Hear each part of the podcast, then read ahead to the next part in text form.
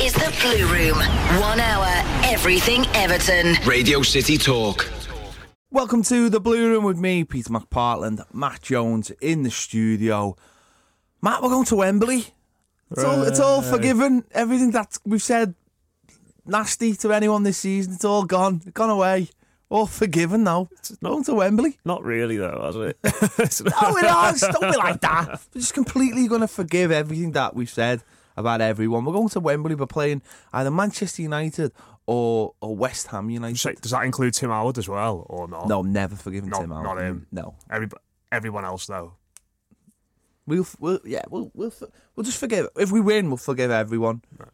Everyone doesn't matter. Doesn't literally everyone. Not even not even connected to Everton Football Club. just just going to forgive everyone. It's the gonna be- massive amnesty. yeah, for everything yeah. worldwide. It's going to be just passed down. Um, we are playing West Ham or Manchester United. Out of those two clubs, which one would you fancy, or which one do you want?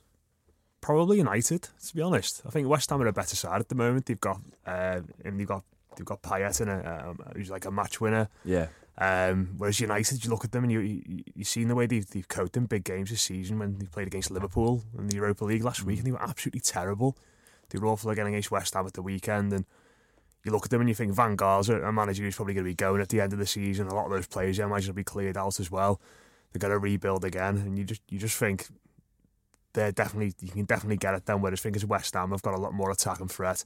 They're a lot more cohesive in the def- defensive play, and, uh, probably causes a bit more problems on the it feels like it's been building up to this, doesn't it? With West Ham. West Ham. Yeah, it feels like this. faux rivalry. It feels like this faux rivalry, and um, you know things. You know, obviously the Payet thing down there, and then Yeah. them coming up here, and, and obviously we all know what happened the week after, the week before last. It just feels like it's all been culminating to this to this point. Uh, We all played them for you know. I know it, it all went badly pear shaped at the end, but we all played them for essentially eighty minutes with ten men in that game, Yeah. and uh, as well as they've been doing, there's not really that much between the two sides, is there on paper at all? And No. you think overall we've got a very good record against them. I think that was the first time in 15 games they've beaten us at Goodison. Mm. So we, we, we have fared well against them in the past. So I, I think either way, you've got to look at it and you've got to think positive. And, and the both teams who will open the game up at Wembley as well. And if we were going up against someone like Palace or Watford who were going to, you know, try and West Brom was off sort of style in, in the game, then we Yeah. might have struggled a little bit in that and it might have been a lot more nervous. Whereas this game, going to be playing against a team that's, that's more on our level, more willing to come out on the tackles, and, and it should suit the way we play. Yeah, I, I completely agree. I think if we were, I think that, uh, someone like Palace, I think they'd go a lot more direct and and, and would be a lot more unapologetic in a semi final about it. Um, but I think, I think for me, you know, it's almost it's as hard as it is easy. I I I think we should be winning this trophy now, and if we get a little bit of luck, or hopefully we don't need a little bit of luck, we can go on and win the two games. You know, it, it's a it's it's the toughest draw, but at the same time, I think I'd rather have the toughest draw in the in the semi final. You know, you get through that, and, and then I'm not saying it's an easy draw in the final because it's not. Watford and, and Palace are two very good sides who, you know, have proved this season that they're good sides. But I'd like to think at Wembley, a big pitch, come May, I'd fancy us against those teams. So, mm. Um, but let's just wait and see. You know what I mean? We've got to we've got to get through that. We've got to find out who we're playing first. Never mind who we're going up again. I think we've got the best side in it. I think we've got the some of the, the best players in it. We've definitely got the best centre forward left in it. And and when you when you're in these tight games and you you know you- you're at Wembley on the big stage, when you've got to play like Romelu Lukaku, as I'm sure we'll come on to in a minute, who can produce these these incredible moments in matches and, and score goals, and then that that goes a long way in these sorts of matches. So the fact that we've got him, got Ross Barkley and other players who seem to be playing pretty well at the moment, that that just stands us in good stead. And I think we are ultimately the best team left in the competition on our day. And what a way to set up the Moshiri era by, you know, winning a tr- going to Wembley, winning, picking up a trophy, winning a trophy. Um, because what a, there's not, you know, you're not going to get. Well, obviously, 21 years. You look at the look at the way it's fallen. Um, it's not not really going to get a better opportunity, and it, uh, and in a way, I sort of feel like uh, some people will disagree with this, and some people will agree with me. It, I'd like, well, I would love to win a trophy anytime, but I'd like it. I'd really like to win it this year because I feel like it's the year Bill Kenwright's passing the club over to someone else. Now, whether people agree with me or not, th- there is there is part there is a part of them that deserves something. You know, even if it's just for getting us this owner, this new owner, part of me does, thinks he deserves it for what for his service. Whether whether people agree with that or not, I think you know you can tell he's been through the mill at Everton. You know, you can tell now. You know what he said himself his health suffering now, and you think that man has gone through the mill at Everton Yeah. Football Club, and you know he, he deserves a trophy just for being a fan like the rest of us. But he, but that, but you know what I mean. He, you can tell it's you can tell whether you know. And ag- again, people will agree with you, won't agree with me, but you feel like. He, he, it would be nice to have something in his like while while it's sort of like this crossing over period. He deserves to have something in, in his tenure. Yeah, I completely agree. And, and the point you made, you made about him being a fan, and he, he's probably one of the, the most passionate out there, isn't he? And you can you can imagine uh, as much as it would mean to all of us, it would probably mean the same, even not a little bit more to him. So yeah, I completely agree, and especially with uh, obviously a lot of people mentioned Howard Kendall and Yeah. how it would have been his 70th birthday the day before the cup final and, and, and that sort of thing. So it will be uh, really fitting if we were to go on and, and win it this year. Against Watford, that'd be amazing. Mm, unbelievable. That would be. Um, well, you can't write that kind of stuff, can you? That's No. that's stuff that just falls into place. Well, let's we'll have to wait and see if it does fall into place. But getting there, obviously, we had to beat Chelsea. Um, and to be honest, going into this game, I've, you know, when we got the draw, I was quite happy with the draw. You know, I know a lot of people were worried Chelsea and they were on a good run, but I was never really that bothered. I, I always thought Goodison Park against a decent side. You know, I've, I'd rather have that than some of the slip ups we've had in the last few years. Wigan, Reading.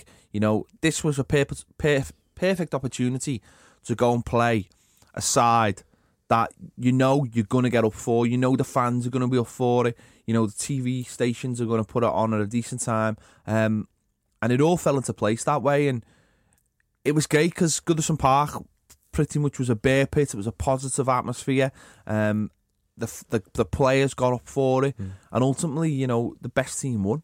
Yeah, it was, it's like the Manchester City game, wasn't it, in the cup? I mean, I remember before that game, we, we weren't really sure if this, this team had it quite in them to to win a big game at Goodison Park, and especially after the, the poor home form this season. And after the West Ham game, I wasn't really that confident heading into this one, to be honest, especially with the way that Chelsea seems to have turned the corner under Hiddink. They've, they've been playing with a lot more vigour. They've, uh, they've, they've, he's got the best out of players like Costa, out of Willian.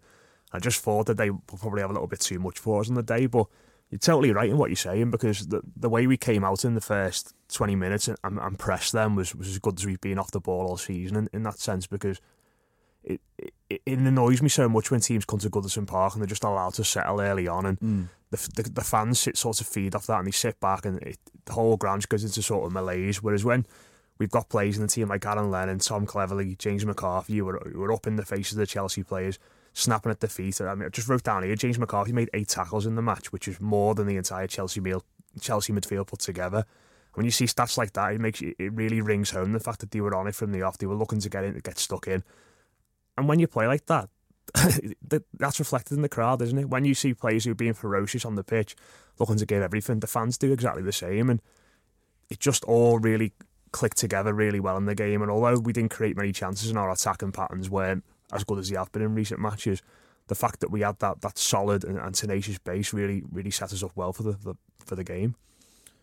We've got to be like that, haven't we? We've Yeah. got to. We've got to, as fans and as the team. There's always got to be that little bit of something in the game for me. When when we when we turn up for games and the team start playing the style, you know, the pass, pass, pass, pass, and it's a slow tempo. Uh, I feel like it's you, you, the crowd just, just relax and probably repeat myself here. Probably said this before, but the crowd just relax. You you get into your seat and then and then you're waiting for something to happen and and you. For me, I just I've never. I just don't feel like, like that's the Everton way. I mean, whether if Everton have got a way or not, then I always think playing with tempo is a big thing for Everton. Um, you play with a tempo, um, it gets it gets everyone going. It gets it gets the crowd going. It you know it's fast, it's fluid, it's there's action. It's in, a lot more enjoyable, I think, than than the way we've been playing under Martinez. And the and the irony is is that against bigger teams at Goodison Park, that's how he sets the team up to play. And then when we play the lesser teams or the so-called lesser teams, that's when he goes down to trying to break them down with 900 passes. Yeah. And it, it doesn't make any sense because it you know the the bigger games take care of themselves, or they should take care of themselves at Goodison Park. It's those lesser games Yeah. that that uh, you know whether you win those bigger games it doesn't matter as long as you're in the fight.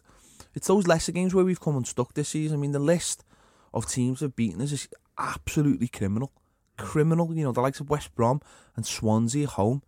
You know that that it's it's criminal those teams, and you think if we turned up, showed a little bit of fight, played with the tempo, got the crowd bouncing, you know, that's the difference for me. And I and I've, I look at Leicester, and I say the difference between them and us is is they work hard for a start. They work hard at every game. Every game is like a is like a cup match to them. They started with that attitude at the beginning of the season because obviously they finished the season last season with that attitude because they were trying to stay up. Every game was a cup final. You counting them off, you know. Yeah. Need th- need you know however many points they needed towards the end of the season. So every game n- near enough had to be a win, and they started the season in- with the same attitude, and it just carried them to to to you know on the verge of winning the Premier League. It's it's incredible because they don't treat any game like it's just another. It's oh, it's just another Premier League game. Every game to them is a massive game. You look Yeah. you look at the earlier part of the season when they were coming from behind in a lot of games and, and, and storming through and winning them. There shouldn't be this area of the season that you can just you can just you can just decide to uh, cruise through. And Roberto Martinez has made a point of saying um, that the final third of the season is where things start happening. Well, it doesn't start happening because you need the first two thirds of Yeah. the season to have a final third. Now, lucky enough, in the FA Cup, we have got a final third, so that's great. But in the Premier League, we've got absolutely nothing. We've got nothing. The best we could probably achieve is maybe seventh or eighth. That isn't going to get you into Europe. You know, simple as that. You only have to, you know, it's not going to happen. The only way, you know, unless we win the thing or West Ham or West Ham eh, or Man United obviously get win it. The the the the, the Europa might go to seventh, but we're not going to get seventh. So you need those games. You need those games, and and and that's where you've got to take a leaf out of uh, Leicester's book. Not only winning nearly every game, but being up for every game. And I think I think that's something that we've lost under Roberto Martinez that Yeah. we really need to find because I think going back, harking back to David Moyes, you know, I think under David Moyes, you look back, you think back. I I mean, I, I, you might be a bit too young, but there was days, you know, we were playing teams like Portsmouth at home on Tuesday nights, and we were finding winners in the last minute.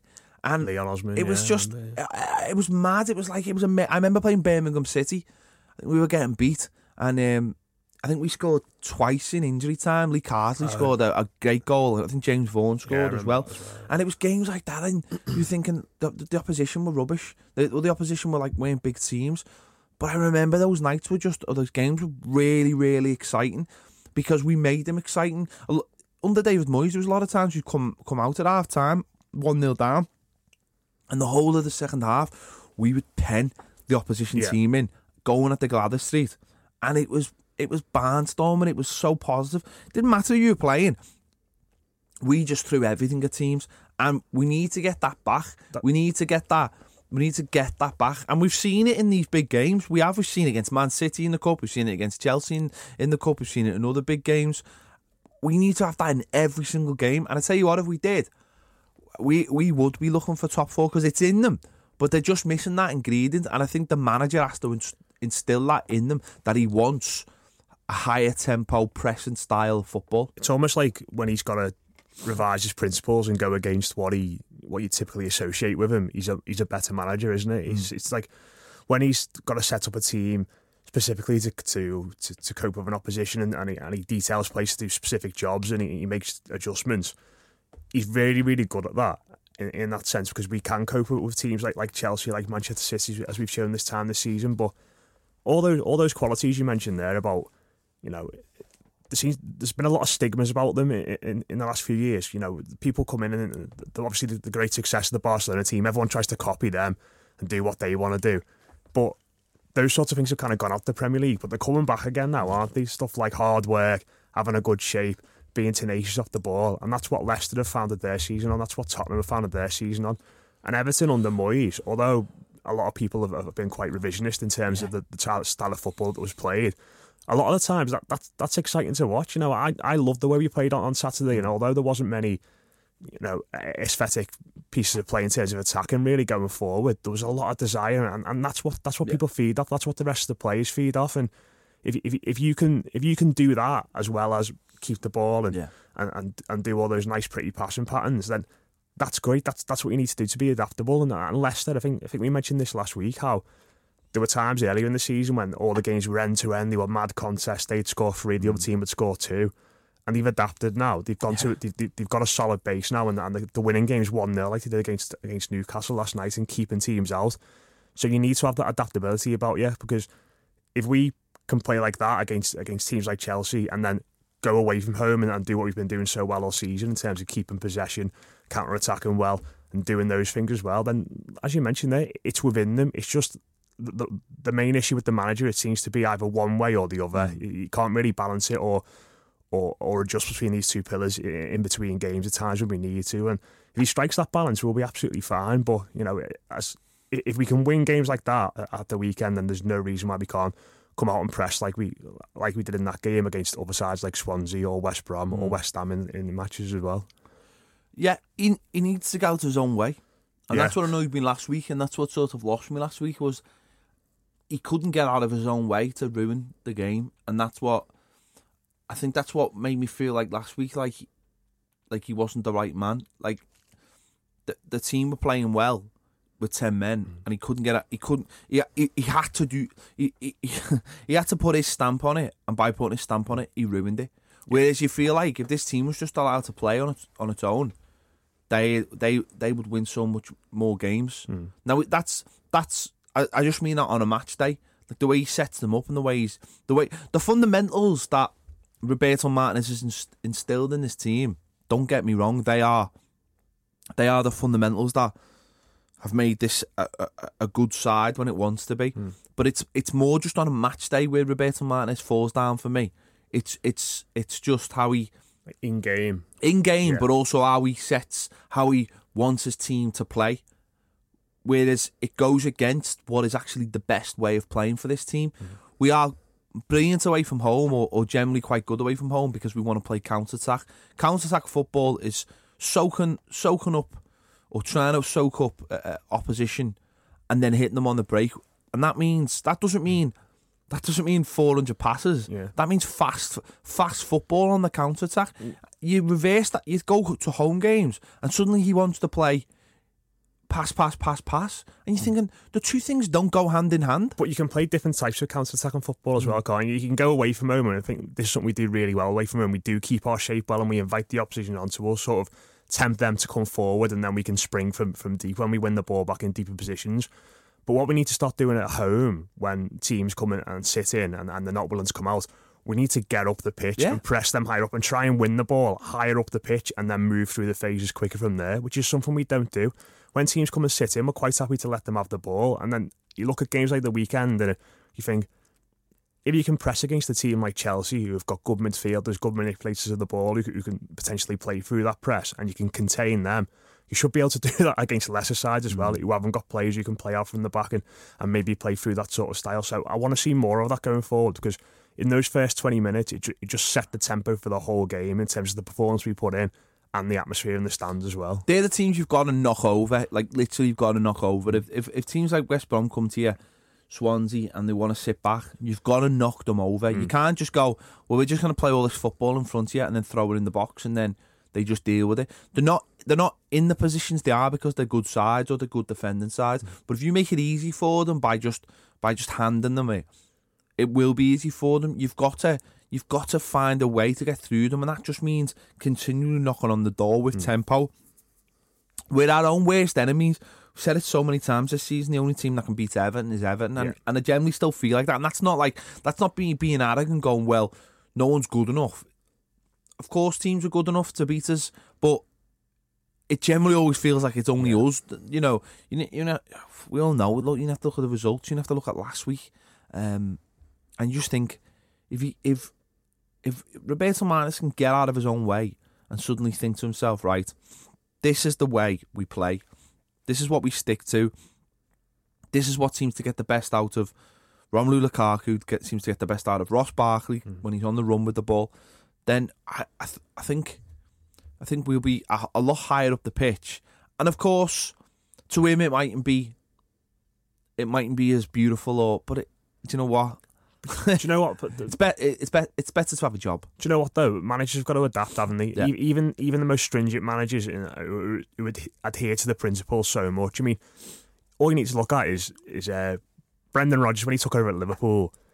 He played a similar sort of football, didn't he? Just slow passing, really meticulous build up.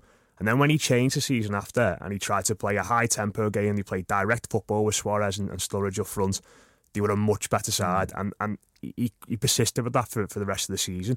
Even people like Pep Guardiola, he's done things in the past. He's played Javi Martinez, who's a, big brute of a centre half up front, trying to play over Dortmund's hmm. pressing game and stuff like that. You've, you've got to be adaptable in games, and sometimes you've got to look at the opposition, you've got to look at your players and think maybe a little tweak here and there. Maybe we need to do this a little bit differently. I, I know what you're saying about we need to have the, have the same sort of blueprint, and I, I agree with that. But if you can tweak and be adaptable for, for different opponents in games as well, then and that, that that's something we've shown that we can do at times.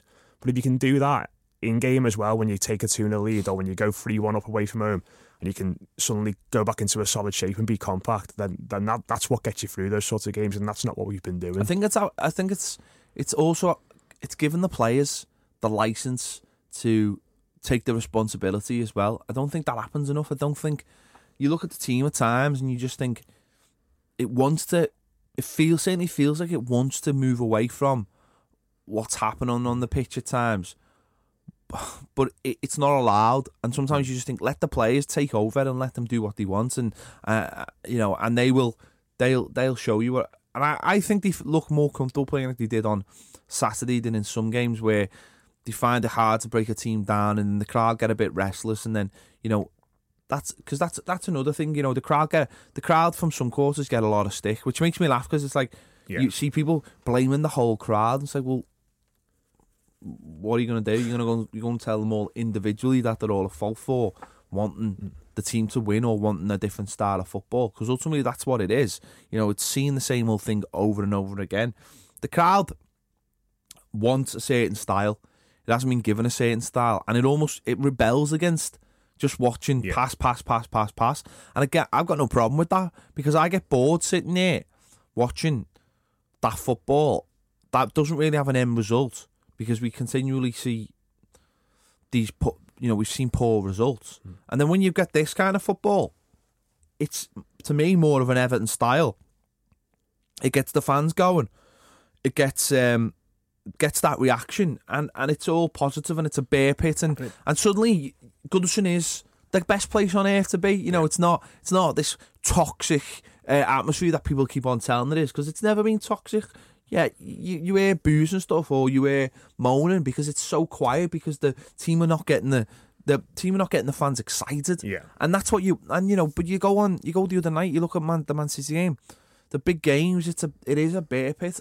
But it's up to as I go back to what I was saying before, it's up to the players to create that when it's not an exciting game, when it is a Sunday two o'clock kickoff. Yeah, and, and those those sorts of principles suit the players we've got as well. If you look at the team that played at the weekend, the likes of Aaron Lennon, Tom Cleverley, James McCarthy, are all players who, who prefer to, to, to you know they, they prefer to get stuck in. They're not they're not intricate uh, ball players, are they? They're not people who, who find spaces in, in between the lines and can thread little passes through. We haven't really got a player like that since since Pienaar's d- disappeared off, off, out of the squad really. So it suits the players we've got as well. And I've always said this when you we've got players in the team like Lennon, like Barkley, like Lukaku, as as his goals at the weekend uh, illustrated. It was so much better when they're running vertically with the ball, not when they're, they're drifting between lines and drifting into pockets. So if you can be a little bit more direct in the way you play and be a little bit more incisive going through the phases, then that'll suit the players we've got as well. Yeah. Touching more on the game, obviously, uh, Diego Costa was a godsend, I felt, on Yeah. Saturday. um, obviously, there was talk that he wasn't going to play, but he, he obviously started the game. But, you know, it just just the way he was on on Saturday, I felt like it really helped us out because the the, the obviously you've got the fans having it, you know, try, he winds fans up, so that helps the atmosphere. And then But what I thought was brilliant is our, our players never really bought into it. The they, they got in there, they got the little digs in, and then they got out, and they let him sort of like a boxer jabbing. yeah, they got they let him go mad over it. You know, the the, the one was back with Barry early on, where you know Barry he's had a little go with him, then he's had a little go back. Barry's used all the experience and got a yellow card out of it, and that's that that left him on the edge, and ultimately was you know he gets sent off for having the altercation with the the old the love bite on Barry. Um, but that really helped the crowd, and I thought we, I thought we worked him really well. Yeah, yeah. I, I, I was speaking to Steve on Friday, and he was saying, "I bet you hope Diego Costa's not fit." And I said, "I want him to play because one, you've got a figure there who the fans are going to get after, and it's going to help with the atmosphere." And two, he's, he's not going to be fully fit, and you could see that, couldn't you? He wasn't. Yeah. He wasn't at his best. He's been playing really well recently, but he was hobbling around at times. When Jagielka went through him, he looked as though he didn't really fancy it. And you could see he went over to the sidelines and threw his gloves off in a mm. huff, didn't he? And, uh, and the fact that he's never been sent off in his There's career. no greater sign of a hard man than throwing his gloves off, is there? yeah. But the fact that he's never been sent off in his career before before that is, is indicative of how good the atmosphere was and, and how well the players did seem to, to get to him. And I think Hiddink himself said after the match that the Everton players chased him in the game and they were looking to wind him up. And he, he said there's nothing wrong with that. It's not outside the rules to do that. And that's something mm. obviously we've talked about a lot and how we don't feel as though we, we, we do those sort of niggly sides of the game as well as we should. And the fact that they did do that a lot better at the weekend is, was ultimately key in us getting the result. Yeah. Uh, and you mentioned there, you know, things that we don't do. We don't tend to keep a shape as well as we did on Saturday, no. where, you know, we respected the opposition, we respected the level of the game, and it was great to see the shape of the side because it it was, you know, you people, a lot of people have called that for two wingers and things like that. And and yeah, you know, th- there is there is room. Obviously, there is room for two wingers if you play a, st- a certain way. But the way we play, we're just we're just too open. And I, I always like to see Cleverley on the left because I think he gives you he gives you the balance. You know, you he he allows uh, Barkley just to be basically a, f- a free role and um, that really that really helped the midfield keep the shape and then the fullbacks, Baines being back, I think made a massive difference. I mean, listen, Oviedo, yeah, great attitude, good player, but he's not Leighton Baines. Sometimes it's really easy to go, ah, that you know, good player in, but I think he might be past it now, or or, and then you get them back and you go, nah, yeah. one is just a lot better than the other player. Baines is just Baines is another level on Oviedo. Baines is one of the best left backs in, in England, and, and only because of uh, injuries this season he's a better defender, he's a better attacker, and he's got he's just got a little bit more nous as well. He's just the little things he does in the game, which which you, you think you know that that was a class little touch, that was a really intelligent little pass, and even the way. He, you kind of take it for granted and you think it looks quite easy, but the way he gets down the left wing and exploits the space when, you know, you mentioned there about Cleverley tucking in, I think Oviedo, there were times when, when he's been in that position, as soon as he goes in, he'll just bomb on straight yeah. away. Whereas Baines knows when to hold his position, wait for the ball, and then to go to, to maximise mm. that space on the left flank. And that, that comes with experience, doesn't it? He's, he's been in that side for so long now. And I, I was saying uh, the other week about how I think Oviedo deserves to keep his place, but he's been out to the side now. Baines has come back in, and you can just see that little extra bit of guile. He's got that bit of class. It really, really helps the team. And I think someone like Funes Mori as well, he'll help him playing, you know, having someone who's a bit more experienced on the left side, having, Jagielka, having Jagielka on the other side, just helps shore everything up a little bit at the back. So, yeah, he's, he's got to No, 100%. That's a, that's a really good point. That I think, you know, early on the season when we've had the likes of uh, John Stones playing next to Funes Mori, it, there's there's no there was no real leader there, and, and now you've got you've got Jagielka back, and obviously it still hasn't been perfect, but having Baines there on the other side of Funes Mori, mm it keeps everyone. You know, Baines can look across the whole line and yeah. keep people. And there's also the other thing is that Baines doesn't mind moaning at people. He doesn't mind saying, "Listen, you're not pulling." You. He's got the standing in the squad to yeah. say, you know, he's respected leader uh, in the squad. He's he'll say, say, you know, you're not doing your job, or you're not doing your job, or we're not tight enough. Um, and then equally on the other side, Seamus Coleman, I thought had, had his best game for a very long time. I thought he had his um, totally focused at his mind. I don't know whether you know the baby's sleeping or not now. You know, I don't know, but he just seems to be a lot more focused, a lot more on the game. Um, he wasn't. He wasn't going bombing too far ahead. He doesn't have to because he's got Aaron Lennon, but he was helping create space for Aaron Lennon. But at the, he looked, he just looked on it. He looked tenacious. He looked like he wasn't letting anyone get past him. He, he was concentrating not to give away stupid corners, which he has, yeah, he has done yeah. in recent weeks and that have cost us. So everyone was focused. Everyone was focused on defending, hmm. just keeping a shape, stay, staying solid, and hoping that something in front of them would happen.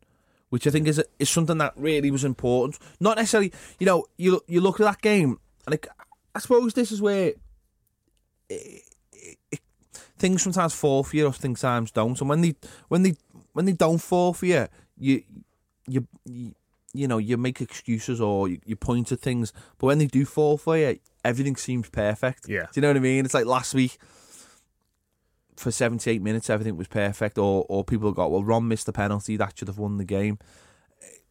I can- I understand that point of view. It's not. It's you know. It's not necessarily the right point of view. It's not taking into the uh, consideration everything.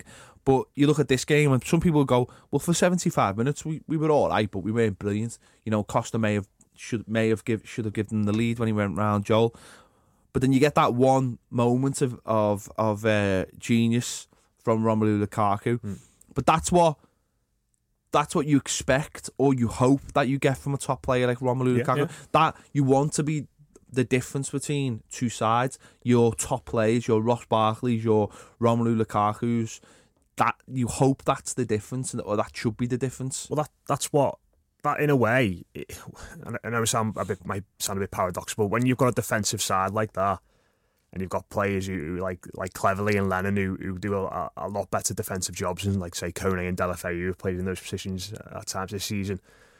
In a way, it can bring out the best in those attacking players because you're forcing responsibility onto them, then aren't you, to, to, to go and win the game? And when when you look at that performance at the weekend and, and, how well we defended, Chelsea only had five shots in the game, one on target. And, you, and you think of the plays they've got going forward, Fabregas, Costa, Willian and Pedro, you know, that, that's a pretty decent effort by the defence. And then once they've done their job, it's up to the attacking players then, isn't it, to go and make it make a difference in the game. And I feel as though Lukaku and Barkley, although maybe at times last season didn't really seem to relish that responsibility, now they're a bit more mature and they seem to re- when when they're when they're burdened with that, that pressure of, of going and winning the game for us, they seem a lot more comfortable in, in doing it. And Lukaku, especially, I think when when Deulofeu went out the side, he had a little bit of a, a poor run, didn't Yeah. he? He didn't look, quite look on it as much. Whereas now, I think he's got five in his last five uh, f- five games. Obviously, missed a penalty as well. So he seems to be again. He seems to be able to, to just do it on his own now. He doesn't need Kone there next to you know babysitting him. He doesn't need Deulofeu playing all, all these passes into him. He can do it himself now as well, and, and it's- that's really encouraging. I think it's. Uh, I think it's. He's young, so he's still young, pretty Yeah. much. So well, he is. He's still young. So They're both it- far, aren't they? Yeah, I mean, so it's when, as you mentioned there, when Deulofeu was in the side, Deulofeu just seemed to be able to pick him out at will, which could get the ball in front of him, and that's the main thing. That's the thing that's been bemoaning the last few weeks is that ever since Deulofeu went out the side, he's had to go back to goal a lot more, and and he's adapting. It doesn't really suit him, but he's adapting. And players, I don't know what it is, but players just don't seem to be able to get the ball to him early enough. So he's got he's he's running at teams. Um, but what we've seen in this game was, you know, the two goals have both come from Ross Barkley just putting it into space. Basically, I mean, the second goal, which I'll talk about, is a lot better than that. But the first one, obviously, is just it's just Ross putting it into where Rom wants it, and and and uh, just having having the confidence to just say, listen, go and take us up the pitch, hmm. hold it up, hold it up for us. But you just think once Rom is facing the ball, the goal, he's very very hard to stop. You're only either going to bring him down by, you know, the fouling him or a really experienced defender Yeah. taking him into an area. But he he's getting savvier all the time. Rom, you know, he's people can say what they want about him. You can see from the start of the season to now, he's getting a lot more cleverer. In in he's getting a lot more experienced. He knows where to take the ball. He's not his control things like his control and, and his hold up play are getting so much better. Um, and and it's it's creating situations like this now where he's getting that that goal was like the full package. Yeah. there was a little bit of hold up play. There was strength. There was there was the the skill to turn Cahill, and then there was a just a glorious finish. You mentioned there, I think that goal as well, there are, there are two really clever bits in it. And we were talking yesterday about, uh, and you, you made the point that you feel as though you wait until the two defenders Yeah. converge on him and then burst through the gap to, to take them both out. And I, I, I agree with that watching it back again. And I think the second really clever bit is when he gets to McCall and he just knocks it past him and he knows there either I'm going to be in at Gary Cahill on one on one or I'm going to get brought down in the penalty area. And in the past, you look at him and think, might he panicked there and ju- and just pulled the trigger Yeah. or, or tried to go onto his right side? But he didn't. He was really clever and really smart. And as you mentioned there, that when when strikers do those sorts of runs and the crowd are up and the blood can rush rush to the head, can't it? You can see them snatch at the finish, but he just keeps composed. A couple of little feints to, to send Cahill, you know, giving him a twist of blood, and then he- slots it away. So yeah, you know, I, I, I've been uh, critical of him at times this season, only because I think he can be he can be more than a great goal scorer. Um, and when you see him do things like that, it, it does drill home just just how good he can potentially be. that as I was saying, that that's that's a goal where he's putting all his different attributes Yeah. together, and that's what's so good about it. You know, you get people going talking about his touch and he can't hold the ball up. There's been times where he, it has been really, really bad, and you know he's still still a young player, and it's you know he's just becoming so much of a better all round player in front of our eyes. Do you want some stats? Go on. Stats.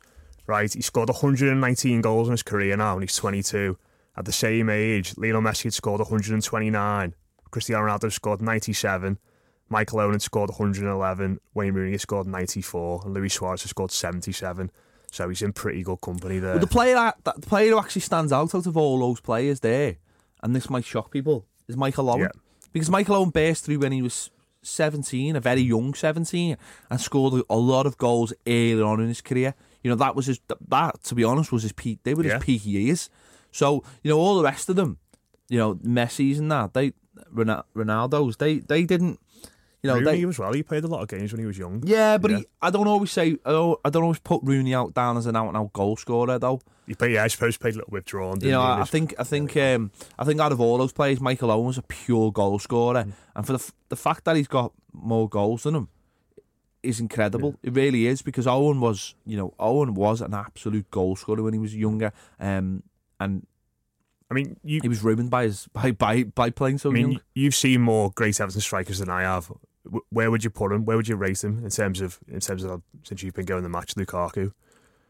Um, he's probably. He's, it's hard to say because I think you know I, I was very young when Lineker was in the side, but Lineker was I was just going to say he's the first Everton player to score 25 goals in a season. Lineker was a Lineker. pure goal scorer, and do you know what? Right, and I was thinking this at the match on Saturday. I actually thought this to myself: the things, the things Lukaku gets moaned about are the things that Lineker got lauded over. But the difference between Lineker and Rom was Lineker played in a two, and he could afford to be lazy. Hmm. He could afford to just be a tapping merchant.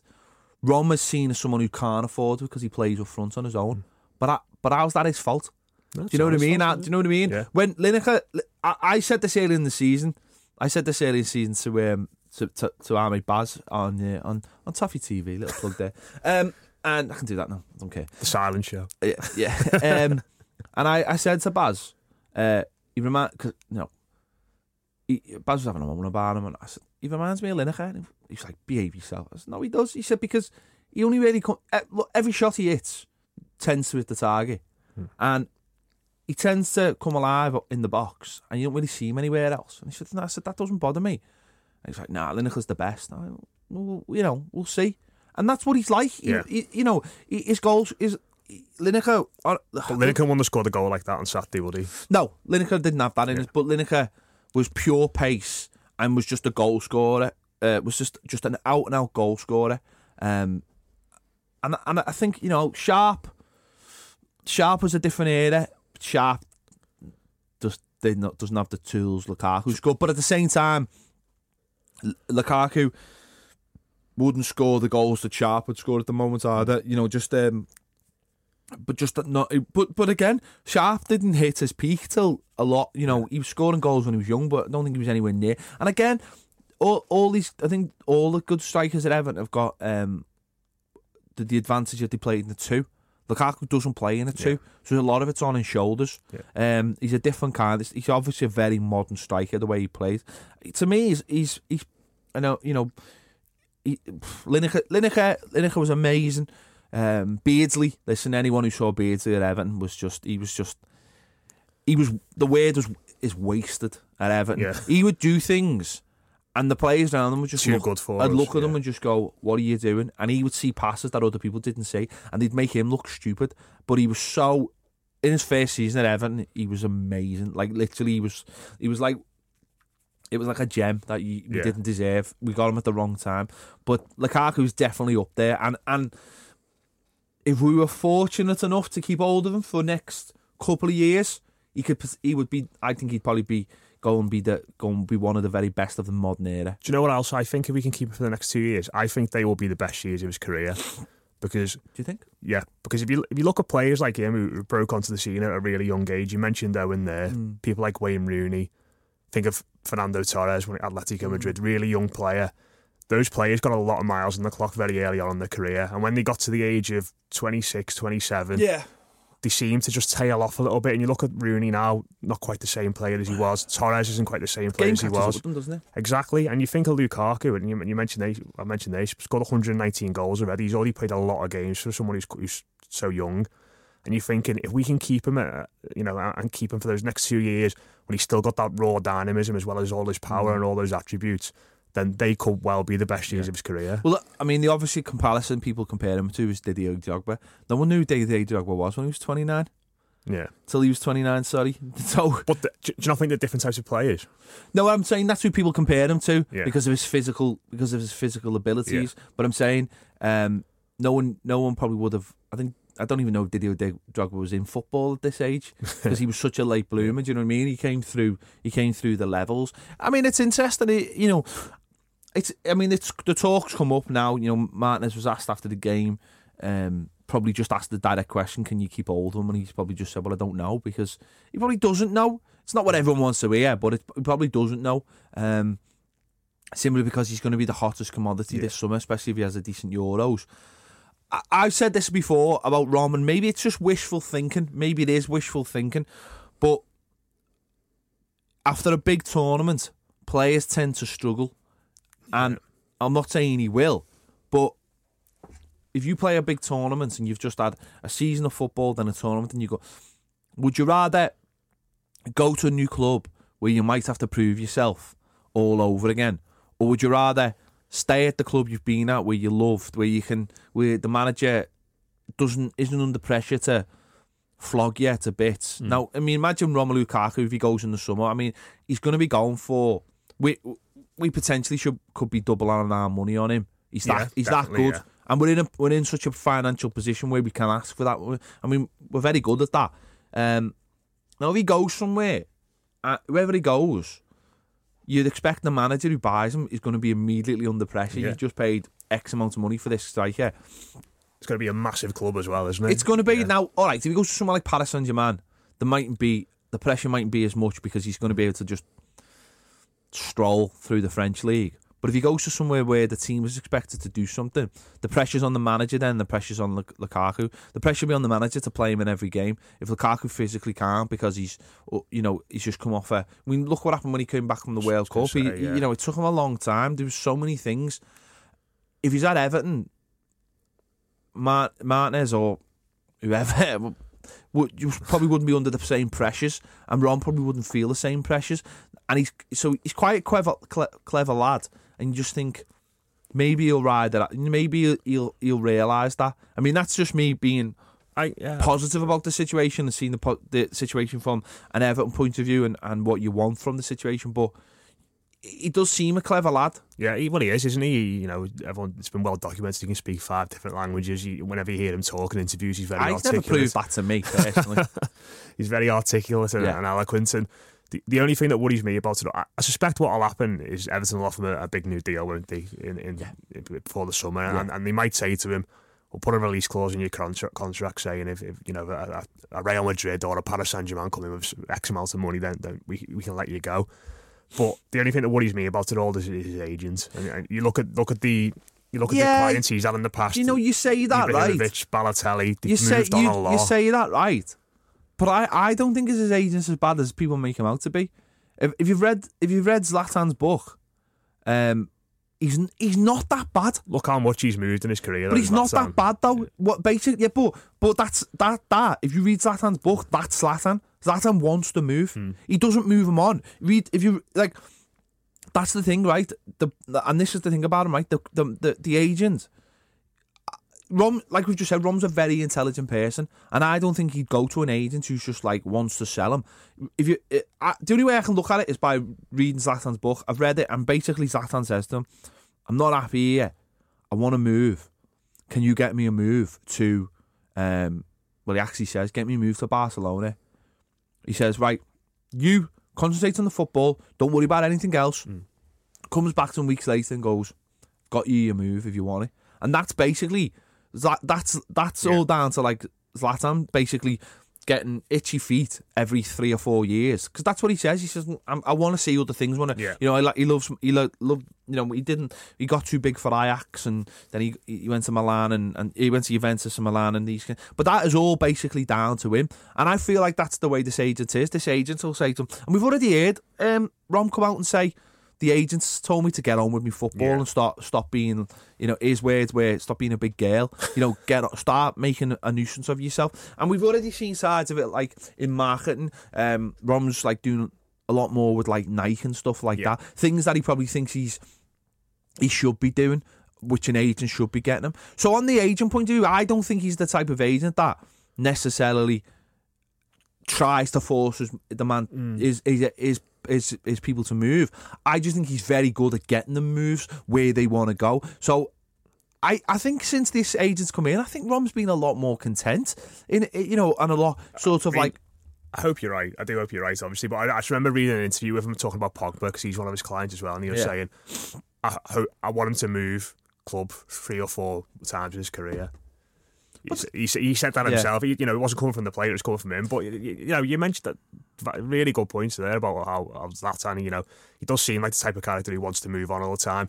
But you think, why is Lukaku gone and got him? Then if, if, if he's a manager, because he's the best. Because he's the best. He's the best agent. That's that's that's the top and bottom of it. He's better the best. Mendes. He's the best. Mendes is Portuguese. He basically looks after his own and, and basically has his own clubs now. The way it's going, but um, he's he's the best one out there. He's the best one out there. You know, um, as I say, he, he has a lot of good, a lot of good talent on his books. You know, he's a super agent. He has a lot of, and I just think that there's certain players like Balotelli and Zlatan who don't help the situation because they do move all the time. But look at Pogba. Pogba could have gone last summer when his when he was True, at yeah. when he was at his height, like the sort of height. And there's a lot of talk about him. Man City, uh, Barcelona. Everyone, Everyone wanted everyone, him. yeah. You know, everyone wanted him. And to me, he's you know he's a he's a poor man's Ross Barkley if you ask me. But um, but he could have gone last summer, and I and you get the, I just get the feeling that this this agent's not as bad as he is. Now this this agent might come to him at the end of end of the Eu- he might have a great Euros, and he might say to him, "Listen, you you know, I think it's," but I I don't think it's I don't think the agent puts the puts the thought in the player's mind. I think the player's still always in control, but I do think I do think the agent just basically. Again, listen, I'm go I'm going on Zlatan's book, and it, it's a fantastic. May as well be the Bible for you. That It's a mate. fu- Yeah. what a man, what a man. What I do for that man at Everton Football Club. Yeah, he's got a contract in the summer. Things I- you never know. I know things I can't even say uh, for that man. Um, But yeah, and the only other thing I'd say about it in our favour is potentially where would he go? I, I don't think he'd want to go to Paris Saint Germain because he's, he's an ambitious lad. Hmm. You want to be playing a competitive league. Barcelona would be getting him because he's not that type of player for them. Real Madrid have got great strikers as it is, and you're thinking, would Everton sell to another English club? So just, I, I just hope the Everton have offered a lot, lot of new contracts to players recently and, and give players new deals. After this season, he's had he's got he's got to be top of the list now. it's it's. I mean, it's really easy to look from our point of view and go, everything's great, everything's brilliant. You know, we're going in the right direction. He seems to be happy. Yeah, he does. I, see, I, I just think for him, it makes sense if it's well, if he just gives us another year and just see how it all pans out. I mean, he used to say that this time next year we're not banging on the door of the Champions League, and I just think I think with some players, it's not all about clubs; it's about experience Yeah. as well. You want to you want to move around, you want to see different places, you want to be part of different things. He'll think he should be part of the Champions League, and he probably should be. He's that good a team, uh, that good a player. And we need to be a team that can. And I've said this for a long time. If you want to keep the best players, you've got to prove to those players that you you're going to take them to where they want to go. Now, maybe we're on, maybe, maybe, maybe, who knows? Everton might be about to become a club that can can challenge for a Champions League position. Now, it's whether Romelu Lukaku thinks, or any player at Everton thinks, am I ready for that? Am I ready for that now, or am I ready to go in the into the fight? Um, now he might think he's ready now after after this season, Hmm. We'll wait and see. You know, again, a lot could come down to the Euros. You know, he's not the flavour of the month playing for Belgium, which is dead No, weird to no, be fair. no. To Origi and Benteke up front, Origi and. Benteke, which is just mental. Um, now again, their man, the, the coach might of Belgium might say, "Well, these are the reasons you're not playing in the Champions League." Blah blah blah. Not, not that they are, but he might say those reasons, and suddenly, suddenly you might go, "I need to be at a Champions League team." But, but wait, listen, we'll wait and see. But Either way, we're going to be we're in a better. It's, it's positive for me because we're in a better position to keep him now with with with Moshiri there, and if we are going to sell him, then you're going to get a lot of money for him as well. Hmm. So in, in that sense, it, it, it is positive looking forward. You know, he's got three years left on his deal.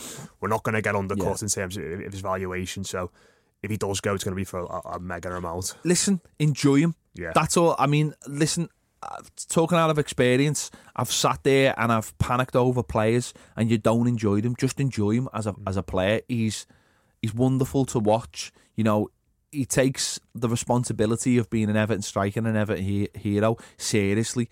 You know, as far as I can see. So I think people just need to enjoy him, and and we are in a great position. And and if he ultimately does want to leave, the the reasons will be because he wants to play Champions League football because Yeah. he wants to play for one of the best clubs in the world. It the excuse of we haven't got any money and we can't match his ambition, it, you know, are out the door now. So, you know, if he does leave, it'll be it'll just be simply because he just wants to go and play for the Champions League team and wants to go and wants to be up there now. But he's got listen, whatever he decides, I I I generally believe he's got a good head on his shoulders, and whatever decision he makes will be right for him. It won't Yeah. be it won't be a quick decision. It won't be a you know it won't be just a, a- quick cash in for him. He'll make the, the right decision for him, and and we'll have to respect him. And if we, if, any, if the worst comes to the worst, we'll we'll just we'll go and buy Ronaldo.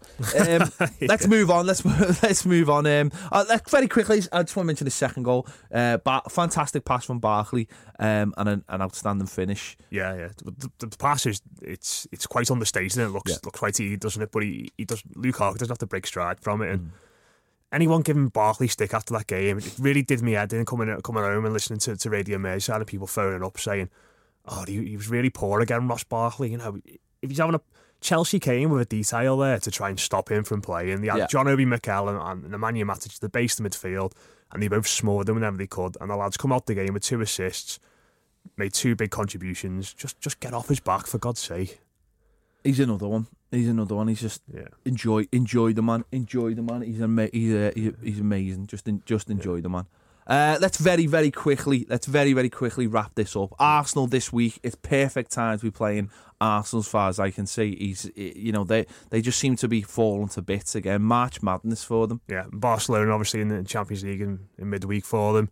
Hopefully get run ragged a little bit there, and, and you know that that Watford game they were absolutely appalling on, on Sunday and that. So they've got a soft underbelly still, as far as I'm concerned. Petr Cech won't be playing, so if Everton approach the game the same way as they approach the Chelsea game, snap around the heels, get after them, then we should. Uh, I fancy us to get the win in that one. Mean and moody again. That's that's the name yeah. of the game, isn't it? Yeah. Every, everyone, everyone get up in a great mood. You know, no to nearly kick off, but just just get to the ground and, and, and get stuck in. Let's get mean and moody. Yeah. Right, that's that's that's all the time we've got. We're getting told to get out of the studio. They're trying to kick us out here. Right, From me and Matt, we'll catch you next week. See you later.